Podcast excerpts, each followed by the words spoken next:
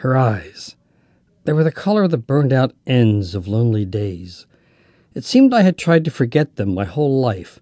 Right at the moment they were giving me a look that probably would have set driftwood on fire. Luckily, I was more dense than driftwood. And yes, that was a joke. At my expense. Like most of my life. The dark quiet of her office trembled like the grasp of dying fingers. You're a fraud. Are you talking me being a red man masquerading in a white man's world, or the psychic reader sign on my door? Her voice was a velvet sneer. Psychic. Please. You don't believe in the supernatural any more than I do.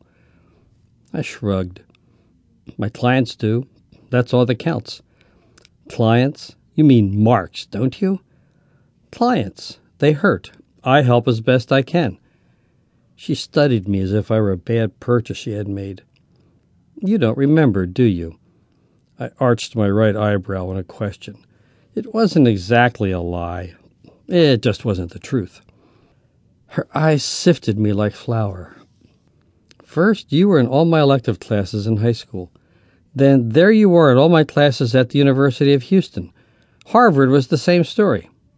I thought you were following me. I was following the money. Her eyes became nearly as sharp as the memories I was trying to keep from my face. Like all the other men in my life. Not you, the scholarships. The breath bled from her in a sigh. But then you stayed in Boston, and I. I had family obligations.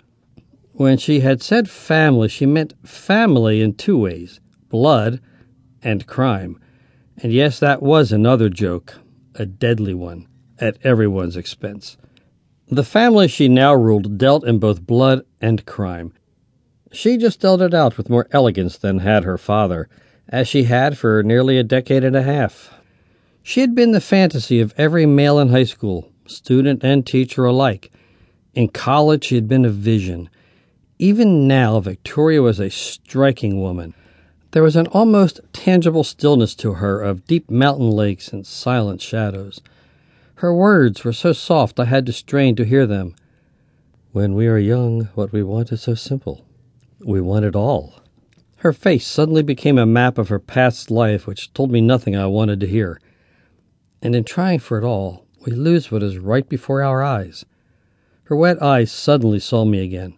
What all did you want, Mr. Winters?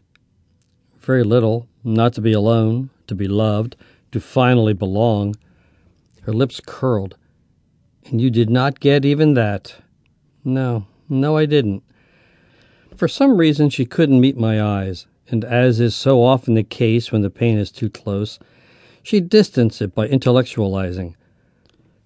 We awake in the dawn with the hunger for the far horizons of freedom and the power to do what we want forever out of reach. They mock us until we find ourselves yearning for a path back to dawn, to start again with wiser heads. Her words hit me somewhere beyond memory and below the level of speech. But her obvious pain begged me to try and relieve it with clumsy words anyway. Still, I had no faith in my own, and instead used those of Lord Byron. I stood in Venice on the Bridge of Sighs, a palace and a prison on either side. I received the usual response I got when I tried to help. What the hell was that? I fought my own sigh. There were times when I felt like a mime and the whole damned world was blind. Like now. When you find yourself in a hole, a good rule of thumb is to stop digging. But one look at her face killed that notion. Her eyes. Damn her eyes.